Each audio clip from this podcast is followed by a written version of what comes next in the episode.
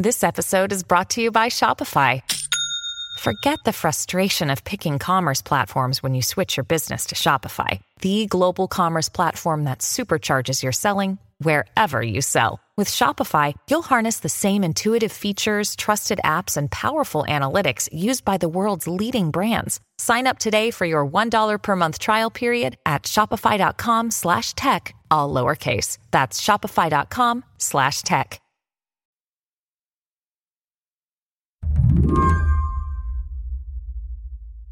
A couple months back, this show called PBD Podcast dedicated a whole two hours to bantering back and forth with a person who, at the time, I had never heard of.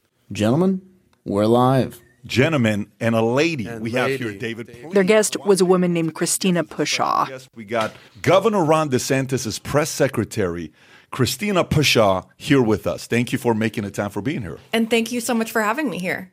Christina Pushaw had been working for Florida Governor Ron DeSantis for less than a year at the time of this recording. And let me just say, it's a little weird for a governor's press flack to end up as the subject of an extended interview in the first place. Usually, being a press secretary means working behind the scenes, being someone who gently nudges a politician in front of a microphone or cleans up their verbal snafus. But it's clear, listening to Pushaw, she sees her job a little differently. How much leeway do you have? Meaning, you know, you have to represent them. How much you say, listen, I trust you, just do your thing. You know, we've, we've talked about this. Or it's like, stick to the script. This is what it is. If you screw up, we're going to come. Like, how does it work your job? Well, I think it's different for every politician, but with Governor DeSantis, I'm really lucky because I do get a good amount of leeway. And I actually I feel like I have more of an ability to hit back when there's like fake news. Yeah, you're the flag carrier. You're playing Yeah. the role of a flag carrier. The carrier. Dennis Rodman, if you will. She she is a friendly Dennis Rodman. But I'm telling you, Slate's Ben Mathis Lilley says, actually, if you scroll through Pushaw's Twitter feed, she's not that friendly. She likes to beef with people. it's kind of like a sport in a way. For people who are in this in this node uh, of right wing Twitter, particularly a kind of right wing Twitter that's really pugnacious, I guess, and really uh, obsessive about whatever the day's fight is. Um, and so she's in circulation with a lot of these accounts, and they all kind of pick the topic of the day, or they come to the topic of the day, and then they attack. Christina Pushaw can send a swarm of followers after anyone she disagrees with. In fact, when she heard Ben was writing a story about her, she sprayed him with outraged tweets. But a lot of the time, she simply uses her account to grab hold of the zeitgeist and squeeze. In the last few weeks, she and her online ecosystem have developed a new focus grooming.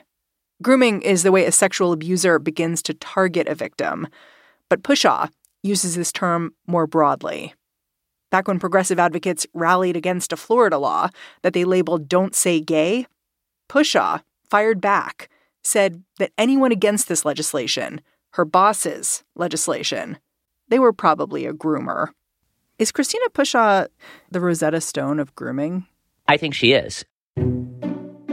She basically just tweeted about it a couple times on, in early March, and then it exploded. And then from there, it was it was everywhere. It was being picked up in other states. You know, versions of this bill were being picked up, and people were talking about them as anti-grooming bills.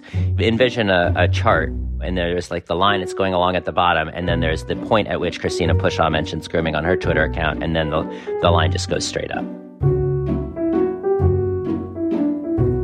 Today on the show, how one spokesperson with an itchy Twitter finger is sparking up moral panic. I'm Mary Harris. You're listening to What Next? Stick around.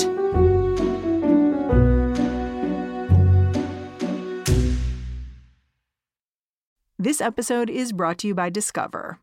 When it comes to your finances, Discover wants you to know they are the credit card that is always there for you. With 24 7 US based live customer service, everyone has the option to talk to a real person anytime, day or night. Yep, that means no more waiting for quote normal business hours just to get a hold of someone. We are talking real service from real people whenever you need it. Get the customer service you deserve with Discover. Limitations apply. See terms at discover.com/slash credit card. If you go to Christina Pushaw's Twitter feed right now, it's clear she's got this really powerful megaphone, like more than 130,000 followers. And she's risen to this perch pretty quickly. So I'm wondering if you can take me back and just tell me, like, how did Christina Pushaw get so prominent so fast? Like, she's only been working in Governor Ron DeSantis's office for a year or so, right? Yeah, that's right. And I don't think that she was even on the radar of his administration more than a few months before that. And she didn't live in Florida. She spent some time working in the in the former Soviet state of Georgia, done some political consulting there, as far as we can tell. She was like ghostwriting things for Georgian politicians, right? Yeah, for Sakash, uh, Mikhail Saakashvili, she was right, you know, writing uh, articles for him, helping place articles that he that he wanted uh, in Foreign Policy magazine, for example. And she had come back to the United States sometime, I think, around you know 2020, 2021. And the way she came to to Florida, even to Florida politics, is that she became really convinced that Ron DeSantis was being treated unfairly by the national press over COVID, and that his decisions to reopen the state much earlier than other states were being unfairly blamed for the spread of COVID in Florida. DeSantis was somebody I'd been watching really since the beginning of COVID because I liked the way he was handling things. Mm-hmm. And I'm sure we're going to go into that today. So she became basically his biggest defender on COVID on Twitter. And that's how he, she came to the attention of uh, his administration, as far as we know. And she was very aggressive in defending DeSantis online, despite having no formal relationship with DeSantis or, again, even any background in Florida politics at that point. Like she was just living in the DC suburbs doing her thing at the time, but just really aggro online. Yeah, just just really getting into it on Twitter, and wrote an article in particular for a, a right wing publication, conservative publication called Human Events, and that is uh, what seems to specifically have caught the attention of DeSantis administration. His lieutenant governor, who's a major defender of his, uh, retweeted that article, and then you can see in uh, public records request that the Tampa Bay Times and Miami, Miami Herald have done shortly after the lieutenant governor retweets this article, Christina Pushaw emails the administration and says, "Hey, you know, if you guys ever ever interested in hiring someone, I wrote this article, you know, and uh, I'm available." It's hard not to admire the hustle here.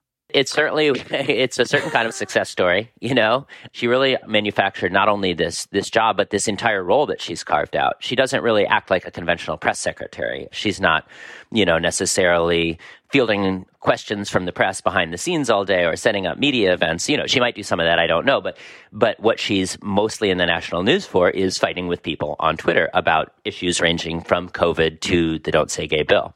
You know, the Florida governor's office wouldn't talk to Slate about this story, just ignored, basically ignored our request for several days. And then when I followed up, they said, well, we're going hang on a sec. You're going to get it out? Yeah, yeah. Taryn Fenske, that's the communications director for DeSantis's office, uh, after a few minutes wrote back, Our office deals with the press and the media. Try reaching out to a laundromat. They have more experience with rags. Wow. The idea being that um, Slate is a rag. Uh, just pejorative That's... term, a nasty accusation in our business. Oh. Um, so yeah, wow. they're not following. Uh, you know, this was not a matter of you know giving me a strongly slanted response, you know, on the record or off the record, or even criticizing the position I was taking, or you no, know, they're just giving you the middle finger. Yeah, it, it, had nothing to do with influencing my coverage. It was it was in fact what they were doing, uh, and what Pushaw did by tweeting about the story before it came out, saying it was a smear piece, and you know it was going to be inaccurate and all that stuff, was just using the piece as a ball to be knocked around right wing Twitter. So she's really only there to circulate in right wing Twitter, to get right wing Twitter wild up, and to help DeSantis kind of connect to the emotions that are already out there. So she's not really speaking to the mainstream press in any way at all. And so she's not apologizing for her behavior towards Slate. She's kind of made a hobby into her job, and, and that job is attacking people online. Okay, so so Twitter is clearly important to Christina Pushaw. Like it's how she got her job. It's where she lives her life. Tweeting, you like you could argue it's her love language. At a certain point, she began noticing this other account called Libs of TikTok. We should explain exactly what Libs of TikTok does for people who haven't seen it, because it has accounts on Instagram, on Twitter, I think it's been banned from TikTok actually, but the the woman behind it scours TikTok, finds videos of progressive people talking about their progressive values in ways that she finds triggering. Right. And then she posts them to her community of very conservative people as a kind of grand reveal. Here's a guy in makeup talking about what it means to be trans. Here's a teacher presenting his slideshow that he showed to his class when he came out to them as non binary. Stuff that to one segment of the population would be quite quite shocking. It's sort of like look look what they're doing over there. but it's all in the original voice of the people who posted. Right. Yeah, and it's it's basically kind of highlighting bits and pieces of what's happening in the country to create a larger picture, or kind of make a larger accusation about quote unquote what's happening to our children. That's really what the account specializes in, uh, especially when it comes to these issues of identity, uh, sexual orientation, and gender identity that ended up being at stake in the Florida bill, which incidentally does not appear to have been written by people who are aware of libs of TikTok, as far as we know. Uh, nothing they said when they were presenting the bill or arguing about it in the legislature indicates that they had this particular manifestation or this, you know, this quote, this grooming uh, obsession on their minds when they wrote the bill. So it's kind of like two uh, different trends colliding. Yeah, that's interesting. That like these two things were kind of happening at the same time. And then the bill comes out, it gets slapped with the name Don't Say Gay. Yep. And then the press secretary, Christina Pushaw, has this marketing she kind of does with the bill. What Christina Pushaw said was if you're against this bill, some people call it Don't Say Gay, she calls it the anti grooming bill. You are probably a groomer, or at least you don't denounce the grooming of four to eight year old children. Right. And, and that's what I think made the bill explode even more into a national story because the people who wrote the bill or the people who sponsored it in the, in the state house and senate, I should say, you know, they, they certainly share some of the same concerns as libs of TikTok. Uh, their motivations in writing and passing this bill, according to them, were to give parents the authority and the power to reduce the amount of conversation about gender identity and sexual orientation that their kids heard in school. So they certainly had the same goal. Yeah, they see it as a parents' rights bill. Yeah, and one of them, the sponsor in the Senate, has said that he believes that, according to his uh, reading of the Bible, that homosexuality is immoral. So it's not to say that this that their motivations were, uh, you know, were progressive by any means, but they just weren't framing it in this kind of apocalyptic sexual abuse terms, and that's what Pushaw brought into the discussion. That's what Libs of TikTok brought into the discussion is the idea that it, it wasn't just about getting letting parents control what they learn about a an issue of, of you know morality or, or political contentiousness that it was actually about protecting kids from sexual abuse. The parents need to be able to protect their kids from being groomed by by pedophiles in our schools, and it was that kind of really ugly, nasty idea that Pushaw was over able to overlay on top of what was already a controversial bill, but she, what she overlaid onto it made it orders of magnitude more divisive. And I think almost what gave it some of its power is that no one knew what she was talking about for the most part. This notion that grooming was taking place in our schools is not one that even I think a lot of people in the Republican Party were familiar with before she kind of took it from the niche, you know, these niche parts of Twitter and put it into circulation. So I think like it was kind of a perfect social media news bomb to set off. More in a minute after a quick break.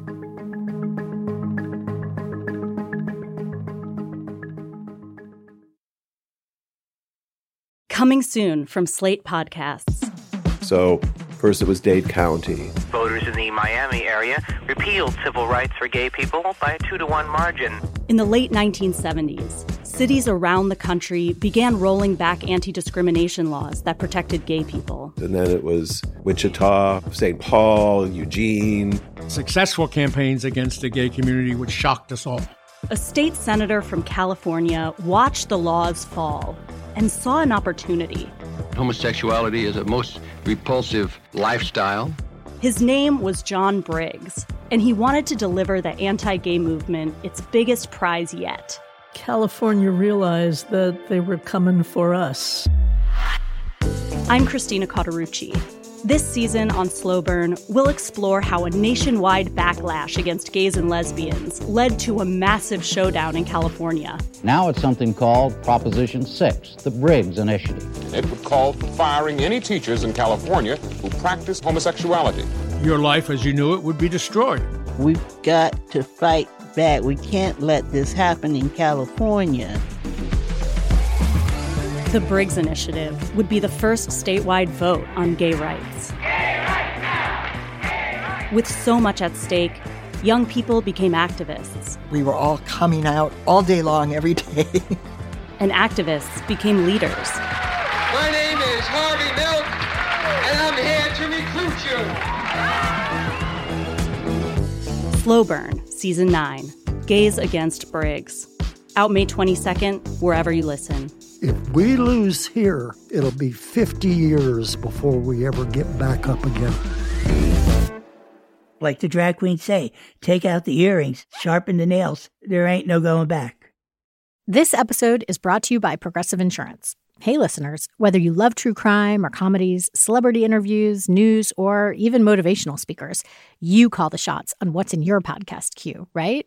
And guess what? Now you can call the shots on your auto insurance too. Enter the Name Your Price tool from Progressive. The Name Your Price tool puts you in charge of your auto insurance by working just the way it sounds. You tell Progressive how much you want to pay for car insurance. Then they'll show you a variety of coverages that fit within your budget, giving you options. Now, that's something you'll want to press play on. It's easy to start a quote, and you'll be able to choose the best option for you fast. It's just one of the many ways you can save with Progressive Insurance. Quote today at progressive.com to try the Name Your Price tool for yourself and join over 28 million drivers who trust Progressive. Progressive Casualty Insurance Company and Affiliates. Price and coverage match limited by state law. Can you explain really explicitly how the grooming language nods to something like QAnon? Because I feel like there have been a couple of instances like this where you see language being introduced by mainstream Republicans that nods to fringier issues. And it's it's like a steady pull. But I'm not sure if you're unless you're really in those spaces, whether you notice it right away. So can you explain that connection? Part of the reason this took off is it was taking place at about the same time as uh, Judge Ketanji Brown Jackson's confirmation hearings uh, in the Senate, in which she was accused of being soft on child sexual abuse by certain Republican senators, which is the that's what QAnon is about. Is QAnon is is at its core the notion that there is a kind of secret conspiracy of sexual abuse that's that's led by prominent Democrats and celebrities, and that Republicans, most especially Donald Trump, are waging an equally secret war against it, and so that that this is all kind of happening under the surface of American politics, that the actual stakes are these kind of like horrible, sinister, satanic practices. That's one of the kind of the core beliefs of, of QAnon among among the QAnon hardcore. And so what the idea of, you know, a judge being soft on sentencing for sexual abusers is is is nodding to that without coming right out and saying you're part of this kind of cabal or or, or cult that's similar to what's happening in grooming and it's and it's just kind of like taking it to the average person. So it's taking something that that is has been kind of centered around this discussion of like secret elite traditions or secret elite practices and then saying no actually maybe it's happening everywhere in the country and it's happening all over our elementary schools and junior high schools everywhere in the country uh, is that this kind of grooming is taking place. So it's a way that you can appeal to people who who believe in the more elaborate versions of the theory without having to make accusations that would get you still you know laughed off meet the press as it were. Yeah it's interesting because the concern about the word grooming that i've seen is that it's so extreme the accusation is so vile that it has this potential of demanding action. Is there any sign that someone like christina pushaw worries about that or thinks about that?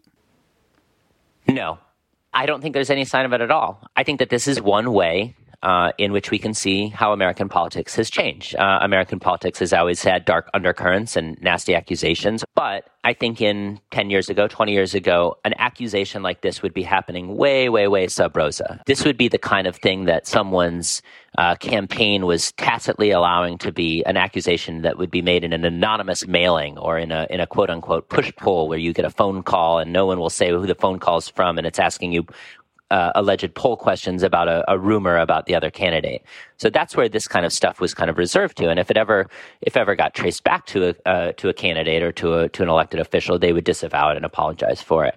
But if we can evaluate what Ron DeSantis thinks about Christina Pushaw from his behavior, he thinks it's fine. She's, you know, continued to happily employ her in her job for the last uh, month and a half after she launched this grooming idea into the into the public consciousness. Is it notable to you that Pushaw is using this grooming language or has used this grooming language, but Governor DeSantis is not?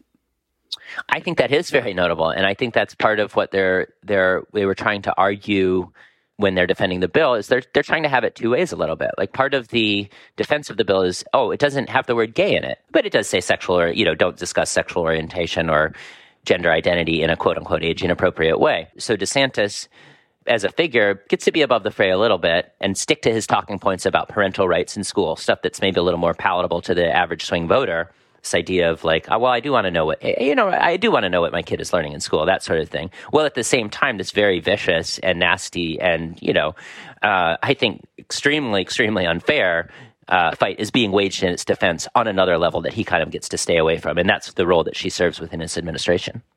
So, do you see any way for people who look at these grooming accusations and are just disgusted by them to call the bluff? of someone like Christina Pushaw to push back? Unfortunately, I don't see a way to eradicate these kind of accusations from the American political discourse simply because of how ubiquitous they are and, and, and how little resistance there is in the Republican Party stuff like this has hurt Donald Trump. Uh, it hurt Donald Trump's approval rating when he was president. That people kind of had the perception that he was willing to indulge some, you know, kind of crazy or nasty theories about people. I think one thing that actually that that DeSantis has working in his favor right now is that this the idea of grooming it's still maybe not something that the the average voter has much awareness of so you know i would imagine the calculation is that it's just not something that's going to hurt their reputation to the point that their opponents would be able to use it against them in a general election. I think like a great example of that would be like when Trump said you could inject yourself with bleach, maybe to cure COVID. like you know comments like that that really break through that are just like the kind of thing that you hear you, you, people are just people you could bring it up to your cab driver or you know someone at you know one of your relatives and they're going to know what you're talking about i don't know that this this story has broken through to that way in a, in a way that would make um, the republican brand look bad to someone who's not necessarily a totally engaged voter in the you know in the sense of listening to Slate News podcasts. To you, what is this story about? Like the story of Christina Pushaw. What it's about is the worst, most specious, and nastiest impulse in any political situation.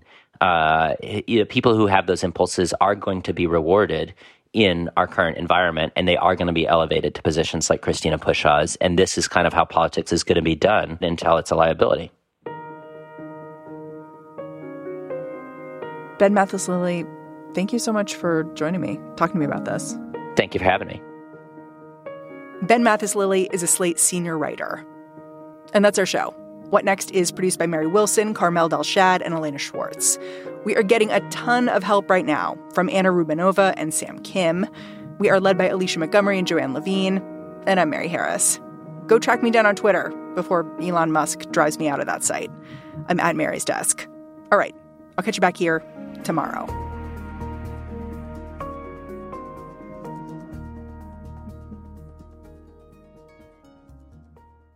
Coming soon from Slate Podcasts.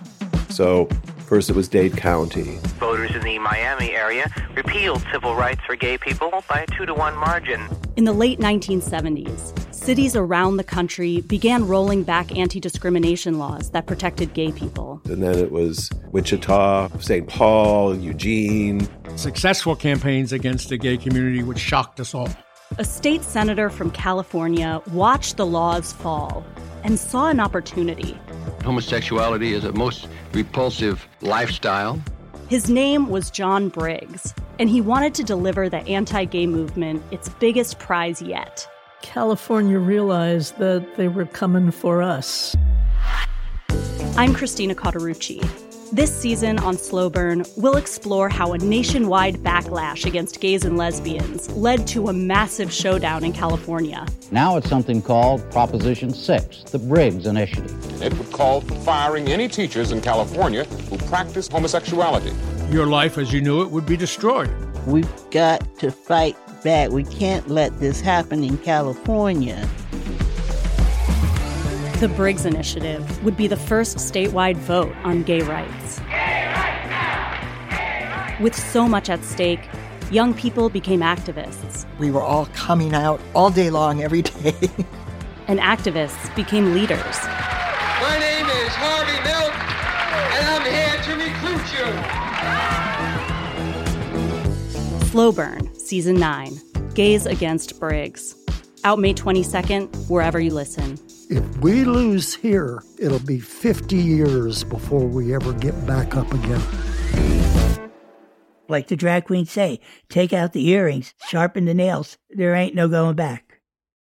Hi, I'm Josh Levin. My podcast, The Queen, tells the story of Linda Taylor. She was a con artist, a kidnapper, and maybe even a murderer. She was also given the title the Welfare Queen, and her story was used by Ronald Reagan to justify slashing aid to the poor. Now, it's time to hear her real story. Over the course of four episodes, you'll find out what was done to Linda Taylor, what she did to others, and what was done in her name. The, the great lesson of this uh, for me is that people will come to their own conclusions based on what their prejudices are. Subscribe to The Queen on Apple Podcasts or wherever you're listening right now.